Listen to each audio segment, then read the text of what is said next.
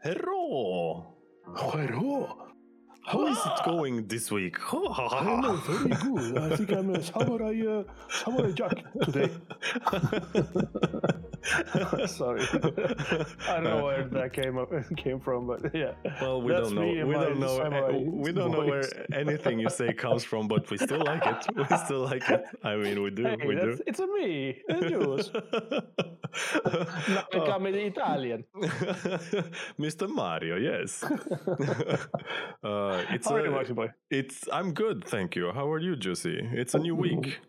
Yeah, it is. Uh, well, the second day of the week, anyway. Yeah, yeah, yeah. You know, Monday is is uh, is the first uh, first day of the week and a new week, and Tuesday is it Puzzle and Passion Day. It actually depends if you're. Uh, I think the American people say that Monday is the second day, and the week starts at uh, on Sunday. That's why you have uh, this option in Outlook. Exactly, which is really destroy, uh, disturbing, but hey. Anyway. Whatever floats your goat. Exactly. What are we going to talk about today, Maxiboy?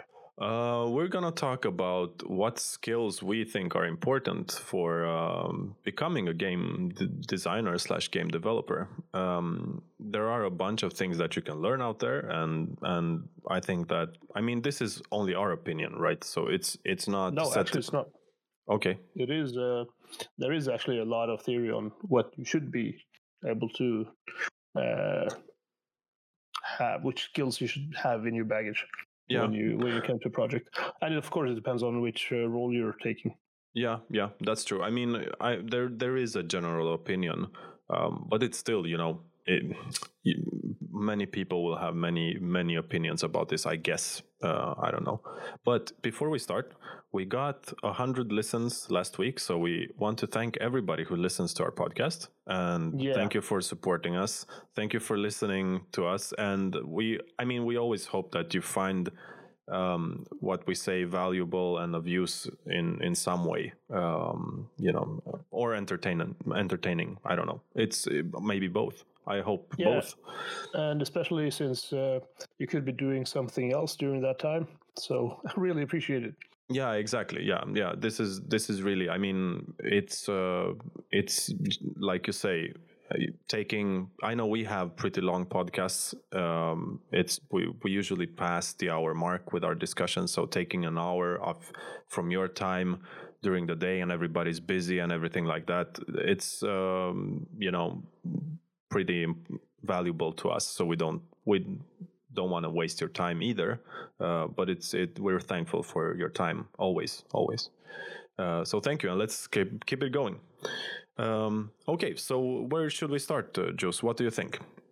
um, I think we should be starting on the uh, game designer oh, from the game designer view, uh, and then All right. we can go into the separate roles. I think that would be the most uh, Uh, the easiest way to get into something. Yeah, sure. Because a game designer, in my opinion, and also in terms of uh, the theory and literacy that is out there, uh, literature, sorry, uh, should be able to know a whole bunch of stuff. And that comes to no surprise because, you know, developing a game is a multidisciplinary uh, endeavor. Yeah. And just as with, with a... With a With the game engine, you need to be able to like implement sound, having the network features, et cetera. Being the game designer is kind of being the game engine, right? Yeah. You're, you're the core of the team uh, from the infancy of the project. You're supposed to create a, an experience, and to be able to create an experience, you need to have your foot in a whole lot of small ponds. Yeah, yeah. Uh, and one of those things is animation, for instance. Mm, yeah. You need to be able to to know at least the core elements of what an animation should be, how it how it should be done. Yeah, yeah. Um, of agree. course, th- there there are a lot of people. Uh, Disney are really good at this. Um, there are li- really a lot of things to get into if you want to, but just a core. The core thing that makes an, a character or a, a vegetation come to life through yeah. animation uh, sets a flavor onto the game, right? Yeah, yeah. And also, through, I'm just going to go through a couple of uh, things that I think are important from yeah. from a game developer uh, yeah. standpoint. You should be able to know architecture, for instance. You should know how to design buildings, for instance, or how is how a city is structured, uh, and those kinds of things, uh, to make it look as if this could be a be- believable thing within the context of, of your game. Uh, you should be able to, of course, brainstorm. You need to know how to get your ideas out, and you need to be able to filter them basically on the fly. What makes certain things uh, work for your game? Yeah, yeah. Uh, of course, as a game de- uh, game designer, you need to know the business side of your game as well. Is this actually sellable? Is it something that people uh, want to play? And how much can I actually sell this game for if I decide to release it on the Switch, for instance? Yeah. But also uh, tying into the economic side of the game, where you're supposed to know how complex economics works together. Say that you have a you have an inventory system, right? And you can you can uh, pick up an axe, which you decide this isn't for me. What do you do with it? Do you just throw it out? Uh, and just leave it, leave it there, or should you give the, the player the ability to to sell that? And if you give the ability to sell that, with it comes a lot of questions. How much do you sell it? If you if you give too much value to an item, people will just hoard and minion uh, or enemies just to get the items in order to sell them, because that gives them an an early advantage yeah. within the game. Uh, So there's that's just a couple of things. I think we can just touch on a lot of different things during the talk. Yeah. Um, but I just wanted to set set the the tone for. Uh, yeah, and I think I think that's uh, that's uh, great. I mean, it's always nice to kind of start off somewhere. And I think yeah, like exactly. a, a game a game designer is a, a bit of a one and all uh, character. Exactly. So, so like, exactly. Yeah. So, so you need to know, maybe you're not specified or specifically know everything in, in great detail, but you need to know a little about everything, um, because people might ask you th- things. So I, I think like being good at collaboration, for example, creating a, a video game. I mean, if, okay, sure. If you're running a solo project, maybe that's not a big deal. Um, if you have a teams uh, or a team, then you need to know how to work in a collaborative environment. Exactly. Uh, communication is is really important. Yeah, exactly. Um, and and it's and it's it's good to know that. I mean, how your work will affect the team uh, and and your project. Um, and and since you're this jack of all trades, you know, time management is an important thing, for example, as well. Um, you have to prioritize deadlines and, and keep keep track of where you are in your development and, and things like that. And one thing that you you touched on um, in the introduction part here is uh, this, you know, know when to throw something out uh, and and if it fits your game, the critical thinking part of being a game designer. It's like, you know, are players excited? Will players be excited to play this game? Will players be excited about this edition? And how much does this add uh, in value to our game? So you need to be criticizing everything. Is this good? Is this bad? Because it's it's always good to criticize yourself a bit, um, so so you can know, is this good? Not just go in into something with, oh, this is going to be awesome. This is immediately going to be awesome, because nothing is immediately awesome. um, and not, you know, there's a, there's, there's two sides to every coin, like you say in, in English. So every, everything that you bring uh, has a drawback. Um, so yeah. And uh, like you said, effective communication, that that's very, very um, uh, important. You're How touching about, on a couple of subjects. Oh, sorry, if I just... Uh, yeah, I can ask my question later, so you can continue, yeah. and I can ask I that. I just want to add to something that you said. Uh, you said that um, you need to be able to to criticize yourself, right? Yeah. Uh, you are bas- probably the worst critic of yourself. And if you're going to criticize, if you're going to be effective as communication, you also need to be able to listen to the truth of your teammates and the the, the, the people that are actually creating your game uh, alongside with you. Yeah, that's true. And and hearing things, we actually talked about this in the psychology episode previously, where hearing stuff yourself from another point of view can be kind of uh, what is what's the word for it? Um, it can be humbling if the people giving you the critique are good at it and doing it in the right way, but it can yeah. also be something that is really uh, ah, I'll get back to that one later. uh, but anyway, you need to be able to listen to people, and especially listen um, in the right way. Whenever your client, uh, the, the the guys who are beta testing or alpha testing your game, even at that stage, you need to be able to listen to their to their critique and just strip out the the the things that make your game or the feature work against the game. The yeah. core of the game. Yeah. Yeah, that's... Yeah, so you uh, had a question there. Yeah, I was thinking, like, do we think programming is a is an important part of a game designer, designer's work? Or, I mean, they should have some kind of fundamental knowledge of programming, I guess. Uh, or is it that important? Not. Okay, okay. Uh, programming is something that is more of an... That's the skill that you need for implementing the game. But you could... basically take the game in, if you're a good game designer, you could probably take the game that you're creating in the digital form and create a tabletop version of it. Yeah. The core of the game should basically be the same. So give, looking at it in, in the light of that, you shouldn't be, you don't actually have to be a programmer for it.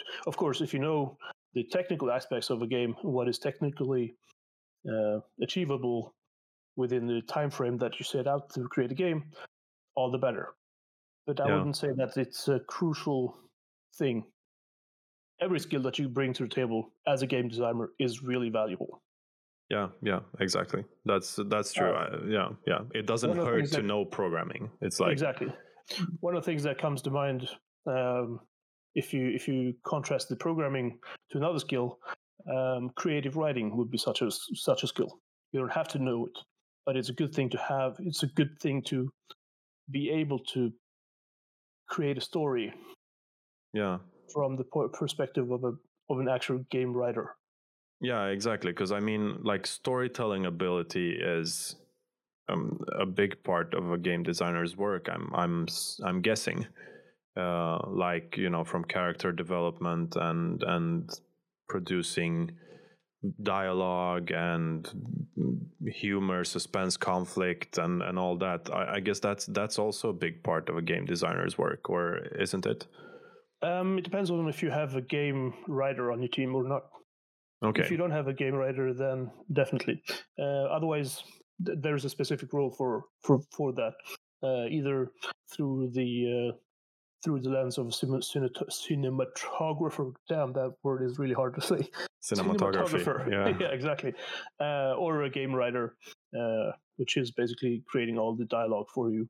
Yeah. Um, if you have a cinematographer on your team as well, um, or someone that knows the, the basics of cinematography, um, then you can add a lot of uh, cutscenes that are that pull out the best from the dialogues. Yeah, yeah. I mean, because those guys really know how to place the camera, how it should how it should be in a dialogue, which person to focus on, which stuff to focus on, and when, and placement of the characters in general, and scene and lighting yeah. and all that. Um, and just like camera settings, the the field of view, the uh, the depth of field, and those kinds of things. Yeah. The uh, aperture, um, the shutter speed, all of those things actually tie into the the cutscene, even yeah. though you don't think of them. They're they're always there. Yeah, I mean, yeah, exactly. That's that's the beauty of it, making it seamless so you don't think about it. And it's just like watching a movie, because in movies as well, it's it takes a very, very, very high skill to, you know, set up all these scenes and all the dialogues and, and everything. Um, so they do feel so- somehow, you know, natural or, you know, non-intrusive or something like that. Um, I would say... They they capture the the mystique. Yeah, I really like I really, I really like that kind of a view uh, on the on a good movie. They they put you in a seat of the driver basically, while still just look over the shoulder of the character that's in the scene. Yeah, they yeah. they they focus you on the things that are really important without you actually knowing it. Yeah, and surprise you whenever there's something really cool about it. Yeah. Yeah. Well, that's, you know, that's, that's, uh, what, I mean, we usually, because we as humans watch a lot of movies and series and stuff, we underestimate that, because it's like you're, you're an observer of something. Um, and, and they make, they make things in such a way so you feel like you're there, but still observing in some way. So it's, it's really cool. I mean, um, but yeah, having, having a person like that will definitely, at least if you have a lot of cutscenes and stuff uh, in your game, will definitely elevate it probably, because you can, you can have a pretty high quality, um, on those cutscenes. Um, yeah. I mean, it depends on the, on the game that you're creating. If you have, if you have a strategy game for mobile, then you're probably not going to have a cinema, cinematographer, uh, on site, right? Yeah. You're, you're not yeah. going to create those kinds of, those kinds of scenes. No, but exactly. If you have a, but if you have a g- game that is heavily influenced by story or heavily influenced by the things that you want to keep out of focus, et cetera, then just having a basic knowledge of uh, what makes a good movie good is a good thing. It's a good skill to have. Yeah, yeah. I mean, all of these are, I guess, some skills are absolutely necessary, like, you know, being able to time plan something, and and now we're talking still about game designers, um, and and effective communication to to your team, so you can you can uh, communicate, you know, what you want done and how and stuff, so the team understands you correctly. Interrupt yeah. you there. Yeah, uh, I just want to create a distinction there between the the game designer and the producer. Yeah, yeah. Oftentimes they are the same, but most of the times when it comes to triple A games, the producer isn't the one that is the game designer. Yeah, exactly. So just yeah. keep that in mind. Yeah. We're, we're thinking in terms of indie games uh, right now. Oh, yeah, that's and, true. Yeah. yeah. And having a triple A game, say the ones that create Battlefield, uh, the producer is probably not someone that knows exactly um, why a building is structured as it is. He's just responsible for getting the game out there in time, getting the uh, the stakeholders, the public, uh, the marketing, and all of those things tied together uh, neatly. Yeah, yeah, so exactly. Yeah, we're thinking of this in terms of indie. Yeah, yeah, yeah. That's uh, that's true. So I mean, the role of of game designer, I guess, is a bit more important, I guess, in indie. Or what do you think? Um. Yeah, when it comes to indie, you're basically both producer and game designer. Yeah. And designing the game is basically the whole stage before you create the game. Now, of course, you're iterating the game uh, a couple of times. You're creating some kind of a prototype uh, that you take to to the publishers and show them off that, hey, this is the this is the core loop that we have in the game. You go into a level, you beat a bunch of monsters. Uh, you get a bunch of loot. You use that loot to gain favor in some kind of faction somewhere, and then you do this over and over and over. So yeah. when when you show the, the publisher that, you are basically putting on your producer hat. But when you're actually de- designing the game, uh, that's when you do it. You do that before you actually go into publishing uh, yeah, talks. Yeah, yeah, that's true. That's true. Um... Now, um, I don't, I don't know uh, about developers. So, if you're a game developer, Yeah. Um, what do I, I think? That's, Programming that's is one, I, I yeah, would exactly. say. That is a, that is a really wide term as well. Uh, yeah. When you say game developer, that also includes sound and sound design. Yeah. You're a game developer, even, even though you're not touching the programming part, you're developing the game, but in the aspects of sound. Whenever you're a game, when you create a game, you're not actually just creating a game, you're creating an experience. And the different parts of the game uh, creation, that's when you get into the different different aspects, uh, like sounds, uh, visual effects, um, programming, A I, et cetera. Yeah. yeah. Um, so in terms of programming, yeah, of course. Uh, if you're if you're creating, if you are the one developing the game in terms of actual code, then definitely.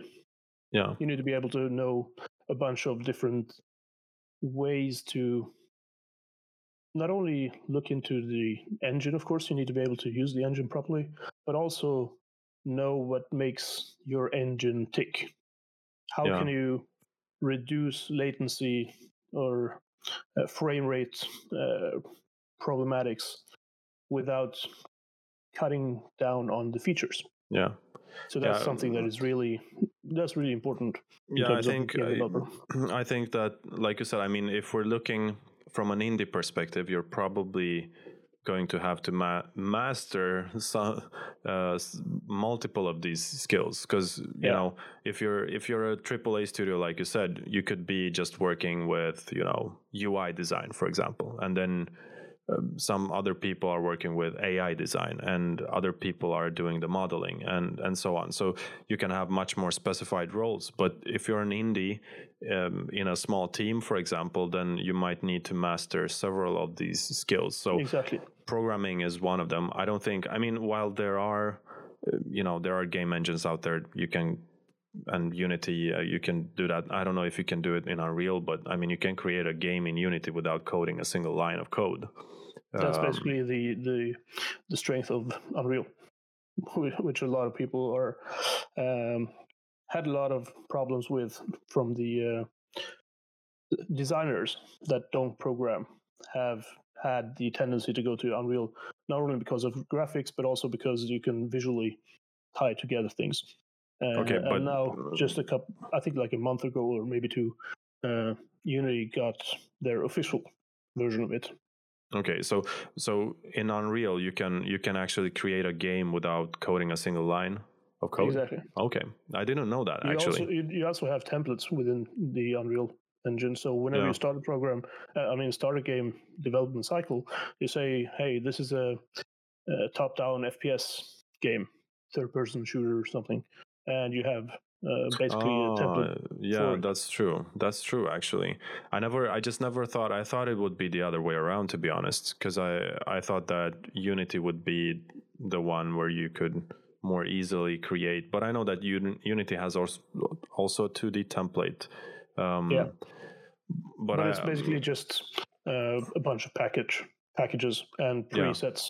Yeah. Um, basically, what you're saying uh, whenever you create the two D project is you're telling Unity to set the default settings for your camera to be two D orthographic, and whenever they, whenever you import uh, a texture or an, an image, it is imported as a two D sprite. Oh yeah, yeah. In contrast to when you use the three D version, uh, you say to the cameras, to the camera settings, please just uh, make these settings default, which is perspective.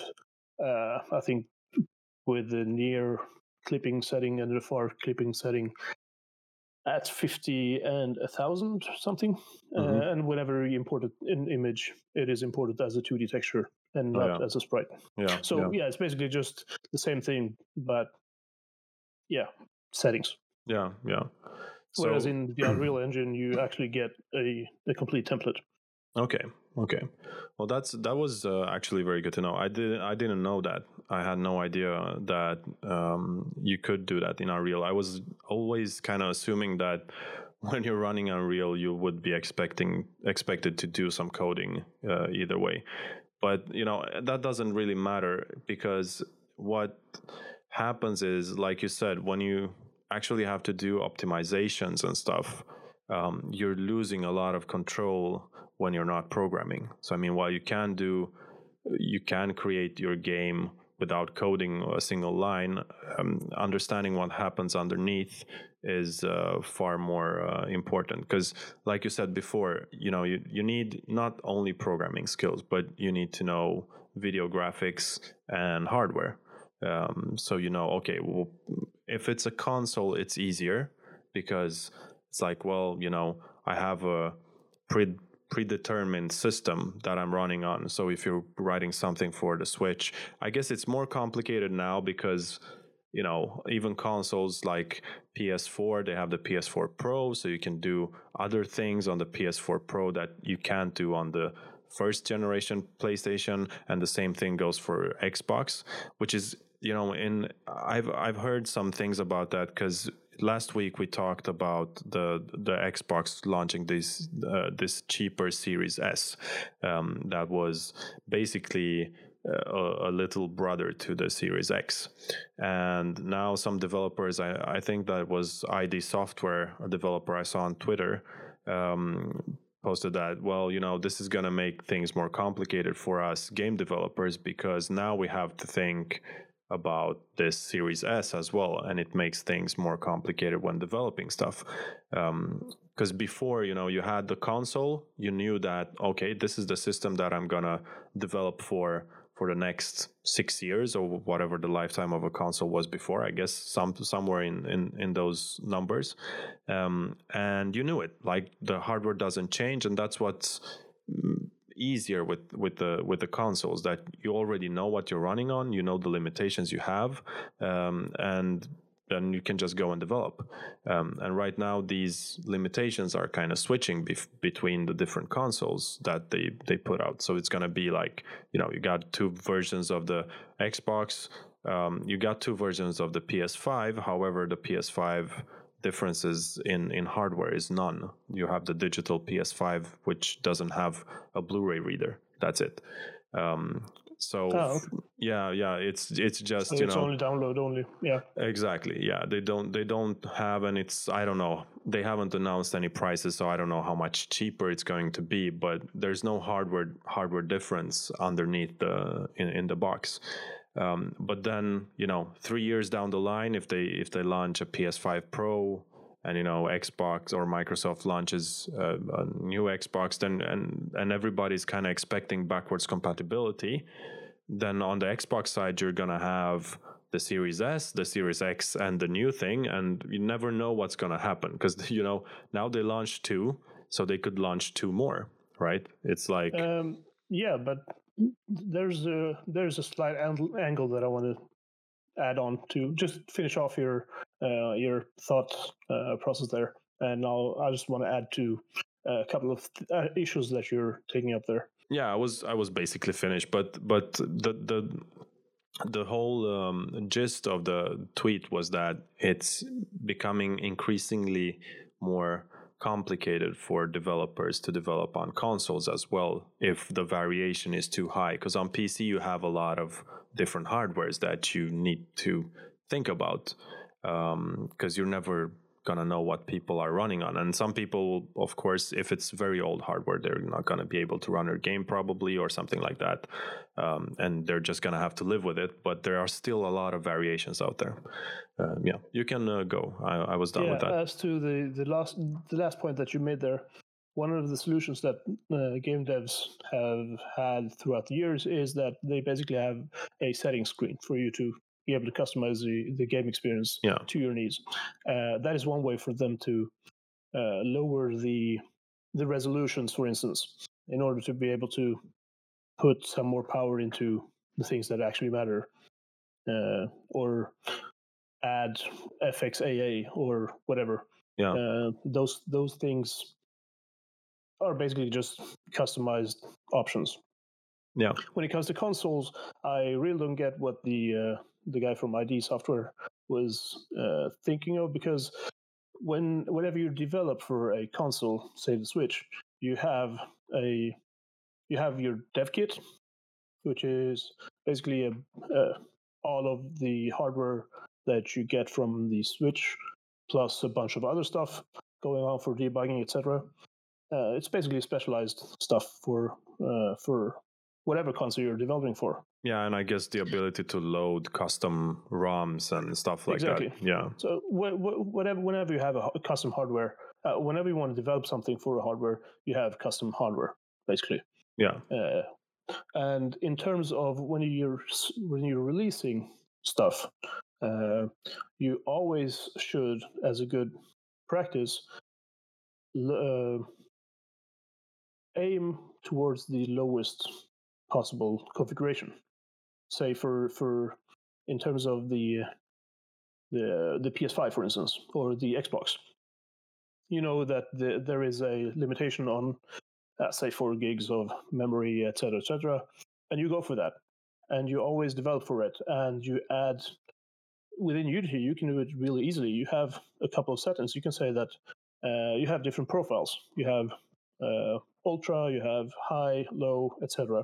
And yeah. you can just add, it's literally just a bunch of ex, uh, checkboxes, things that you want to have included and not. Yeah. No, now the problems, the problems. What I what I think he was he was thinking of is that previously you've had Xboxes and PlayStations basically getting an upgrade, right? So whenever you develop for the Xbox, you know that the next time you the Xbox Series is going to launch something as an upgrade, you know that your game is going to run well because you uh, you aimed for the lowest possible configuration. Now, what I understood the new Xbox Series is doing right now is that they're basically stripping stripping a bu- bunch of stuff and lowering the hardware uh, configuration, right? So yeah, yeah. Instead of going for four K, you have... Yeah, you yeah, have two K or whatever, ten eighty, yeah, exactly. yeah. yeah. What, uh, and that could be a problem because now you need to go back into your game and tune stuff because you didn't you didn't aim for the lowest possible configuration. Yeah, yeah. And I, so I think that they, I think they're that, feeling like the console console market is holding them back, like from doing the things that they want to do. It's it's like they, they, they see... You know, they see the, the P S five as a, a big upgrade to the P S four Pro, and the Xbox Series X is also a big upgrade, actually, in, in terms of if we're just counting teraflops. Um, the Xbox Series X is more powerful than the P S five, but I think that they, they, they see the Series, because it's like you said, you're aiming for the lowest, right? So if they're always going to aim for the lowest, which is the Series S, um, they feel like they're being held back by the Series S from actually maximizing the performance that they could get on a Series X, for example. Um, it's on not Xbox. Only that. Um, when whenever you're releasing the game, you've already gone into the performance thing so much that you've basically cramped up one millisecond here, one millisecond there. Yeah. And you've basically taken your game and stripped away a lot of stuff already in order to be able to publish it. So whenever there's a new console that has lower hardware uh, configurations, then you need to go back to that tedious thing as to, you know, get those F P S yeah. back. Yeah, exactly. So I, I think, I think, um, what could happen, but I'm not sure, is that, you know, one one alternative is that they do the same thing as they did on P C. It's like, well, you know, you have a setting screen and you can either get automated settings for your one S and one X, or you can tune it yourself, um, at the risk of having a worse gaming experience than if you, it's like on a P C, if you I think increase. That would be a really bad, problem, uh, bad solution to yeah. the problem. Yeah. Because people, players, they want to have the best thing, best settings with no cost. Yeah. And that's basically not possible. No, no, exactly. And and, and I think I think that, you know, for, for the consumer, that's that's a, you know, it's a, it's a great piece of hardware just because it's fairly cheap. I'm saying, or, or let's let's call it relatively cheap, because three hundred dollars isn't cheap for everyone in, in this world, but it's relatively cheap. Um, and you you can get a next-gen gaming experience um, on ten eighty, which a lot of people like. For me, for example, I don't have a four K T V. Uh, I don't plan on getting one soon because my T V works just fine. Um, so that would be, if I was an Xbox guy, something for me, um, because it's ten eighty. I'm not interested in four K. If I were interested in, in, in four K in the future, maybe I would buy some, some upgrade, but probably not. Um, and it's a good price. Um, so so for the consumer, it, it's good. For, but for the game developers, it does present a problem. I mean, I was excited about it last week, and then until I saw that tweet, I never thought in those t- terms. Like, well, yeah, you know, he's kind of right. There there are some problems here with um, with developing games on so many variations of the consoles. But um, you get that all the time. It's not it's not just something for the for the consoles. It's been around for decades, basically. So it's nothing new, to be honest. It's just that nothing is really set into stone if you're going into consoles now, which it previously was. Yeah, but yeah. Whenever you created a game, you basically didn't just use it, do it for the consoles. Uh, you could also do it for P C, right? Port it. Yeah. Uh, and then they had the same problems. So it's not really something new, in my opinion. But who am I? That guy from I D Software is probably making more money than I am, so please don't listen to this guy. You whoever said that. No, but it's, I mean, yeah, that it's a matter of opinion, to be honest. Yeah, it, it, is. it it's, is. If they think, some people were, some people are commenting that I didn't even know that I D Software still existed, because they're, because they're. Is that how you stayed? I D. Yeah, I, I think so. Say I D. Yeah, I don't know. I've I've heard both. uh, it's like it sounds cooler with I D. It's like, oh, I D Software, oh, fine. Um, but you know, yeah, I, like like you said, on on P C you get variations. I mean, people are gonna run all types of configurations, so it's a it's a much uh, harder problem to solve, and it's solved with a settings menu. Um, and that's just how it is. Um, yeah. Yeah, exactly. I mean, you're not gonna solve all the world's problems uh, with with just that. That's that's just how it is. But um, yeah, it, it's still. I mean, I understand them. If you're only developing for console, y- your world will shift a bit. But in general, I I think right now, I mean, if we see this shift, because games are coming to the P C that you would never expect to come to P C, to be honest. I mean, uh, like, um, uh, what's this called? Horizons, New Horizons, or what? Yeah, yeah. yeah. Um, that's made from a com- for, from a company that usually just made Sony exclusive games. I mean, they made Killzone, uh, the Killzone games, which were awesome, um, and they were ex- console exclusive, and that took a step to P C, which is like, what? Wait a minute. Is this for real? Um, but then also, I mean, th- I want to take the, the, the conversation back towards the game designer's point of view. Yeah. And from a game designer's point of view, you want to create experience that everyone can experience as much as possible, right? And when it comes to Horizon Zero Dawn, I'm not really sure how what the legal aspects are for it, uh, how they manage to get Sony to say, okay, you can release it on P C. Uh, but say that you create a game not only for console, but you want to do, you want to further your, um, as a game designer, you want to not only create a game, you want to be able to progress your studio as well.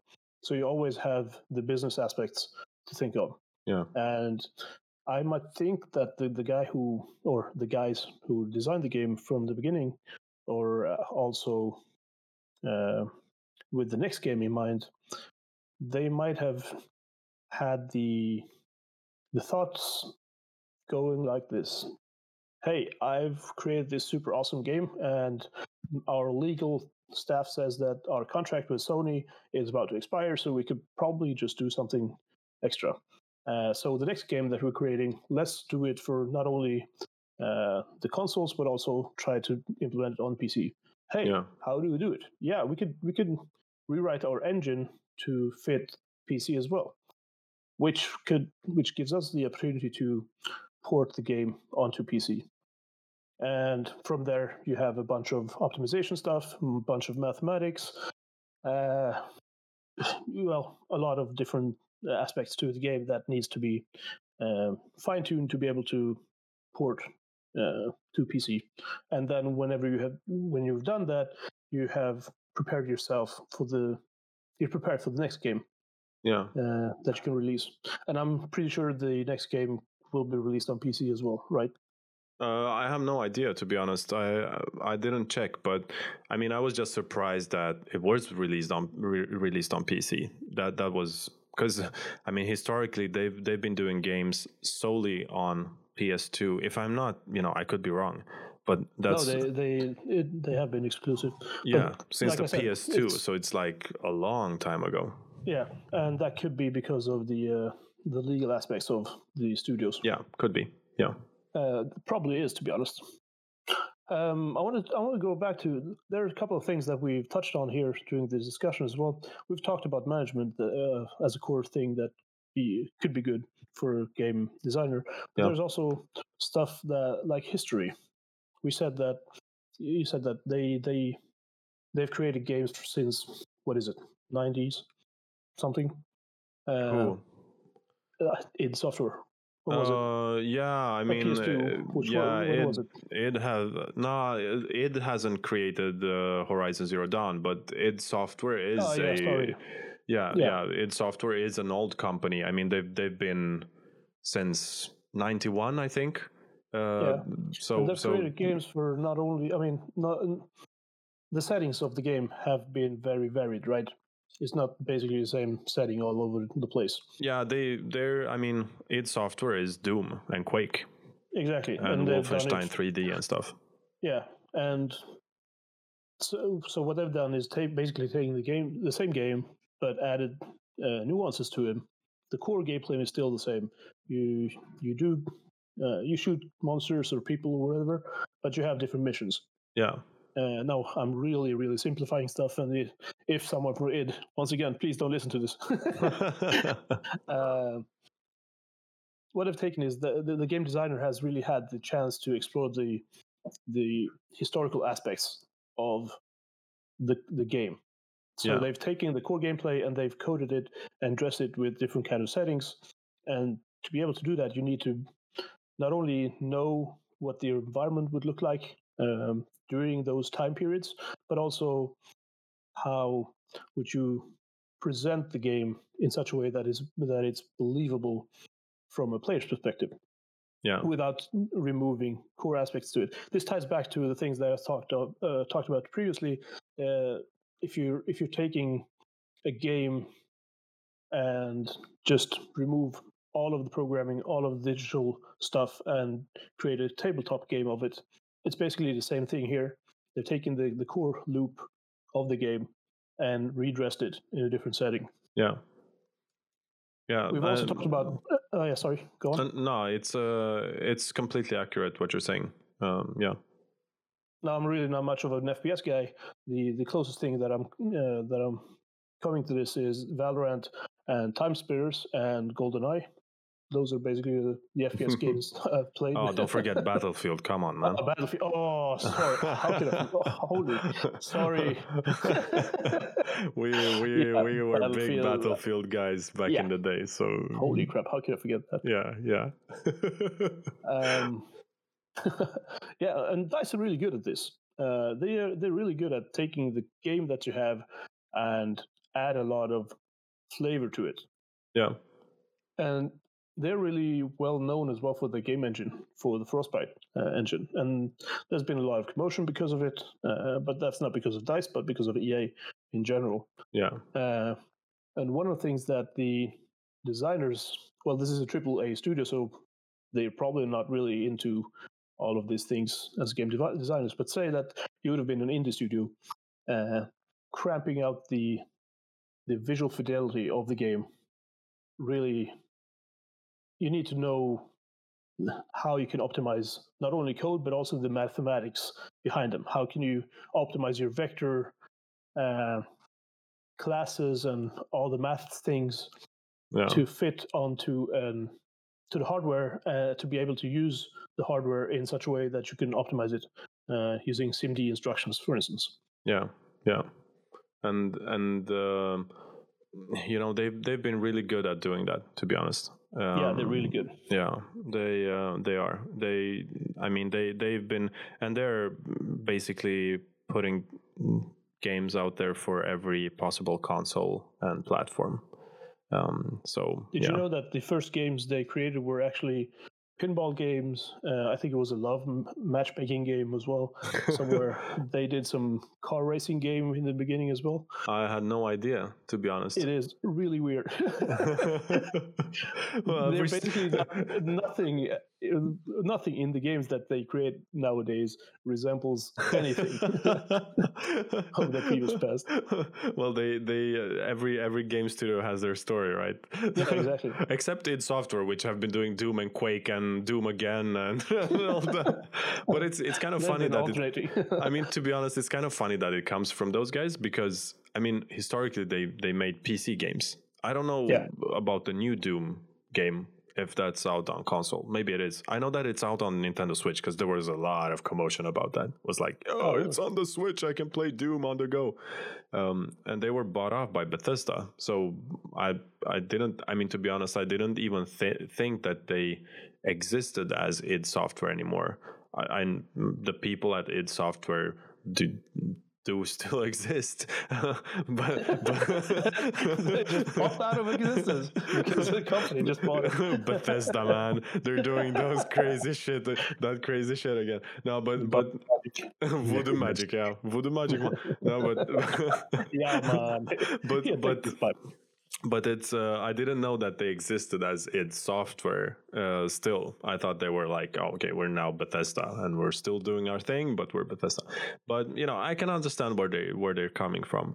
And also, um, if we're going back to the skills, like I, th- I think I'm going to say this just because I'm a programmer, but I think, you know, programming is an important skill. Um, in any development, um, and especially if you're an indie designer, I, I I think that grab some courses. There's a lot of knowledge. If you don't know programming, and programming is the thing that was holding you back from making your game, there are courses online you can take. There's a lot of, of, of information. There are ebooks that you can read, um, and the best thing is just do it yourself. Pra- you know, practice, uh, try different things, try to do a simple calculator, because that that's how it starts. Do your hello world and, and all that. Um, and, you know, it's not as hard as it seems. It can be extremely painful and difficult. Like you're saying, like you want to optimize something for a specific, for some specific hardware. Um, and you have to go in very, very deep into compilers and, you know, which compiling flags you want to use on different classes and how you want to pack everything up and how you do, you, how do you want the instruction set, which instruction set to be used and, and stuff like that. I mean, you can go in very, very deep, um, but it doesn't have to be uh, that difficult unless you're doing something very, very specific, uh, I guess. Um, but I mean, yeah. you could create it. You could you could compare it to filmmaking, right? Uh, say that the computer that you're creating, the engine that you're using, is your camera. You don't actually know. You don't have to know exactly how uh, which I S O uh, standard you want to use for the lighting, what depth depth of field you want to use yeah. to just get the, the, the movie shot. Now, of course, yeah. it's not. It's probably not going to give you an Oscar because of it uh, for the best mo- indie movie ever. But it's still something to get you going. And it's same. It's the same thing here with the with the programming things. Yeah. If you don't know programming, just get to know programming. I would advise against it, to be honest. Uh, to create a game, uh, if you're uh, if you don't know anything about programming, start off creating something that is basically uh, a replica of Pac-Man. Or a replica of tic-tac-toe, yeah. and start simple. Yeah, that's that's true. Work, work your way up, because just having a game, you know, the X-ball. I think there yeah, was a yeah. long time ago there was, a, there was a game called the X-ball. Uh, you know how many flavors there are out there? I mean, they're in the millions. And uh, every time I see one of those flavors, I get annoyed. Before I take a step back and I realize that, hey, the guys that created this put an extra effort into these parts, uh, visual fidelity or extra physic, physics or say ray traced explosion thingy. I don't yeah, know. Yeah, I yeah. mean, every every game has something that they bring, unless you're doing asset flips, which you shouldn't. Uh, but whenever you create a game, if you're a newbie, even if you're a simple uh, someone who wants to create a game but doesn't really know how, there are a lot of stuff, really valuable stuff, on both the Unreal Engine and the Unity Engine. Yeah, and, and I, just to get your feet wet. And I, I think when when you're focusing on learning programming, I mean, you, you don't have to focus on the graphics that much, because graphics take time. It's like and and it's it's not you know it's not the focus. The focus is that you should learn programming. So in in learning how to do programming and how to do different things, you can do a command line game. Um, you don't. You know, I've have... seen games done in in PowerPoint. No, oh, I've yeah, actually done yeah, it myself. Yeah. It's really fun to do. But really, why would you do that? yeah, but that's one of the great really mysteries. Yeah. I've seen games in Excel, to be honest.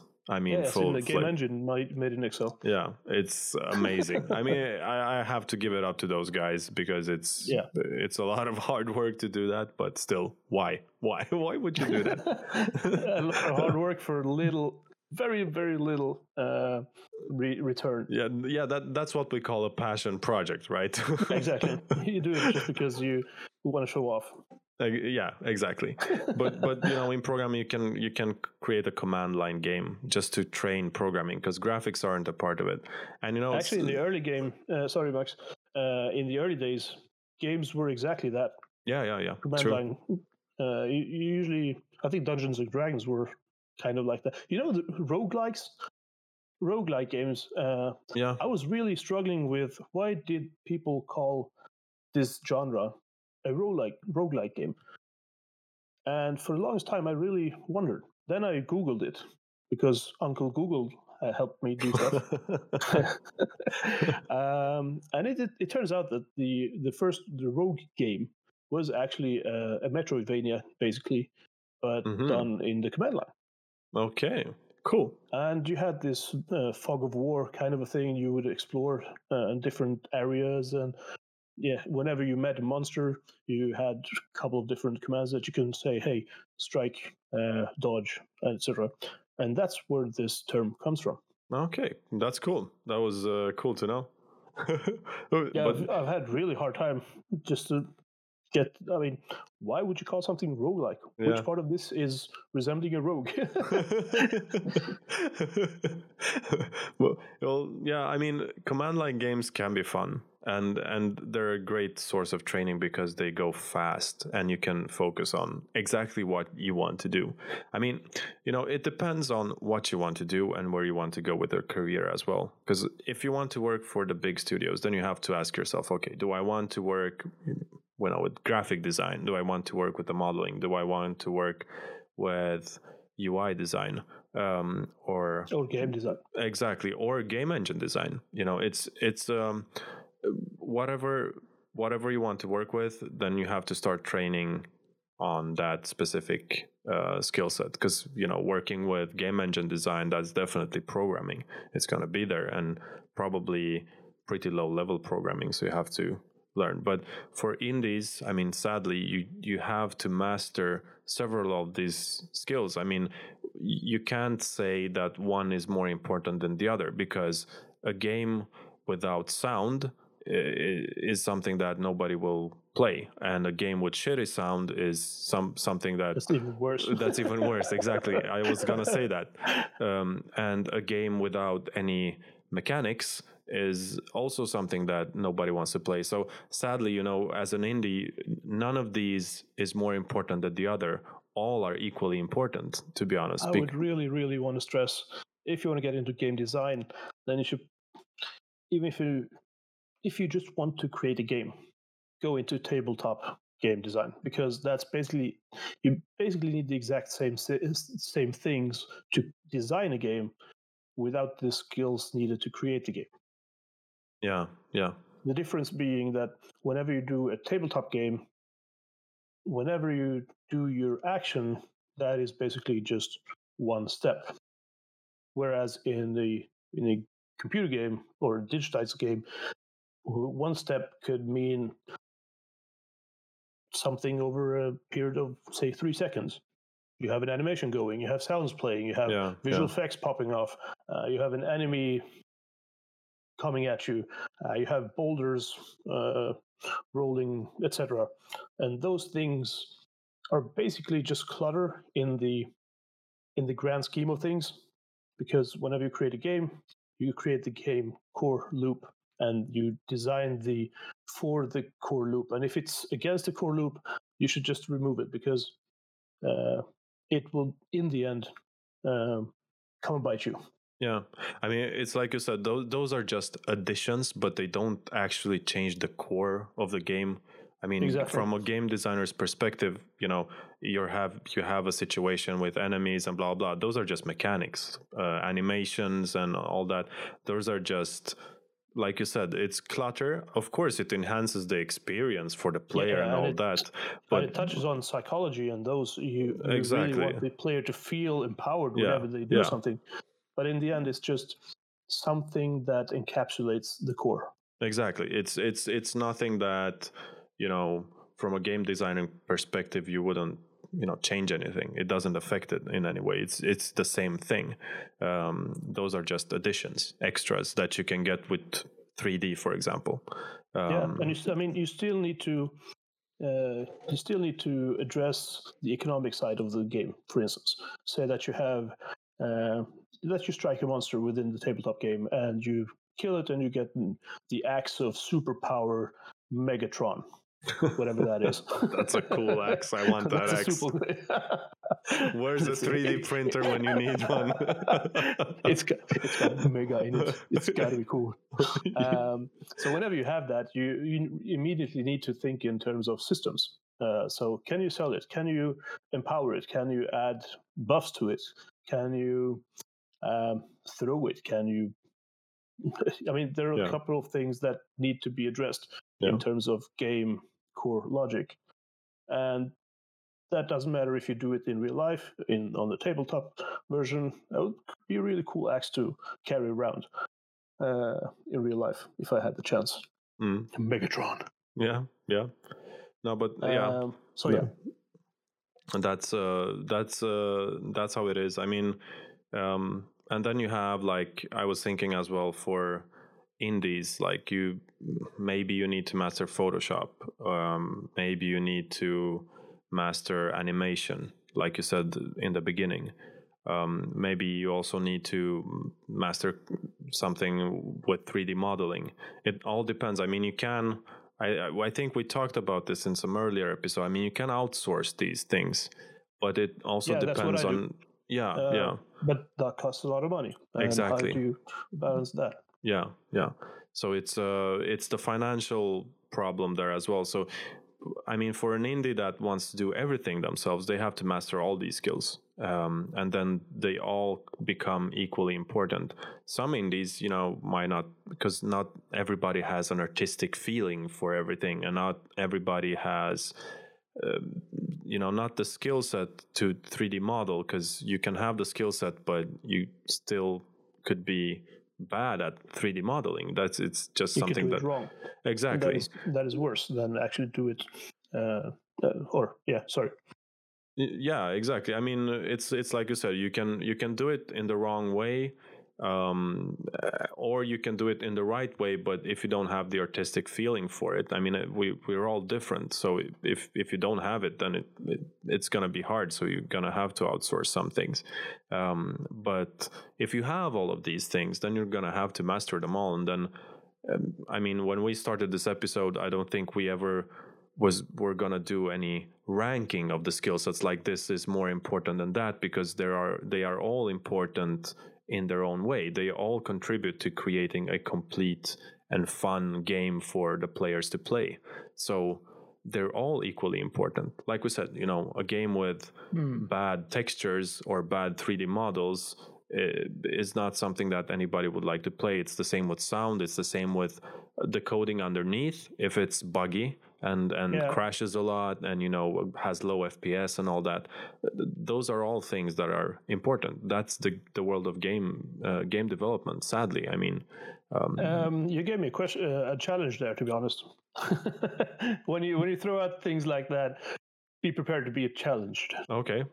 Um, the thing is, I think there are some things that need to be a bit more important than the actual skills needed, like, for instance, three D modeling.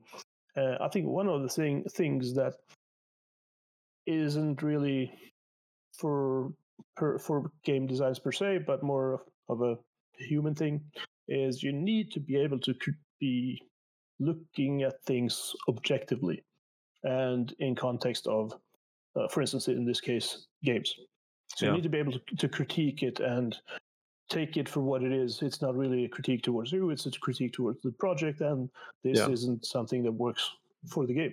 Yeah. And I think that w- that would probably, if I had to rank anything, that would be the absolute number one for me, because you need to be able to strip out a lot of shit. Yeah, a lot yeah. of crap. Yeah, and I, I agree with you. I mean, you you don't have to take it personal. That's the thing. It's yeah. it's like you said, it's a critique on the game. It's not on you as a person. Nobody's saying that, you know, you're bad at it or anything like that. It's just maybe don't they don't think it works. Th- that and I have one more actually, and that's not giving up. It's like just yeah, keep persevere. fighting. Yeah, exactly. You you need to persevere. It's gonna happen. I mean, for people like that that feel like, oh, you know, programming, oh shit, or um, oh, Photoshop, oh damn, I haven't used that, and it, you know, you're gonna get used to it. You're gonna learn it. It's just a matter of time. You just have to put time into it. That's how it is with everything. Because everybody, nobody knew everything when they were born. Sadly, it would have I been did. very cool. Okay, Juice knew. I, we... was, I was born as an old dude, and then I was Frank. They made a movie out of me. I don't know. Benjamin what, what Buttons. Oh yeah. yeah. No, but it's it's like it's not giving up, and and and yeah. understanding that things take time. Uh, you know, different people learn at different rates. Yeah, sorry, go one ahead. One of the things, one of the things that I that people tend to forget nowadays is that, well, the problems with, with games nowadays is they they present you a, a way towards a solution to a problem too quickly, in my opinion. Yeah. And if they don't do it, then they take a shortcut in another way, which is basically giving you an an area where you can beat other people. Because yeah. when you do that, you immediately create this infinite kind of uh, game space where every outcome is different, because you can't really uh, know what the opponent is going to do unless you're playing chess or those kinds of games where you're supposed to lead them in a certain area.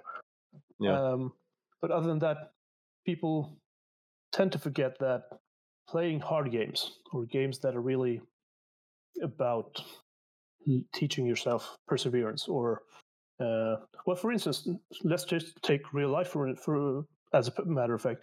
Uh, one of the things that I really, that really, really bugs me is that people say that games are basically a waste of time. You should go and play soccer, oh, for yeah. instance. Yeah.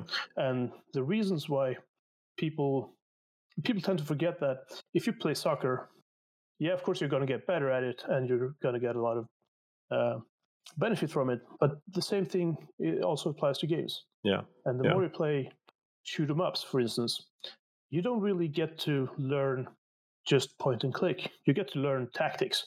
You get to learn millisecond split decision making, for yeah. instance. Yeah. Those those those things are they actually matter, and especially from a game designer perspective, where you really want to teach people something with your game. Yeah. You don't really teach them. You don't give them the solutions. Nowadays, in my opinion, many games do that. They give you the solutions uh, very, cu- very quickly. quickly. Uh, but as a good game designer, I think your job is to give them puzzles and just wait for them to so give, come up with solutions. You can hint on stuff, but I would rather not. But that's yeah. just me. Yeah. Well, we're past yeah. the hour mark as well. Um, and... We can. I think we can end here. I mean, if uh, yeah. if uh, you guys listening have any other skills that you find important, you can comment on uh, our Anchor, or you can uh, comment on our Instagram as well at puzzling dot passion. Um, so, um, yeah, thank you for this week, Juicy. Always a nice yeah, conversation. Yeah, really. Uh, and we'll see really you next pleasure. week. Yeah, bye-bye. Bye-bye. And bye-bye to you, listeners. Yep, bye-bye.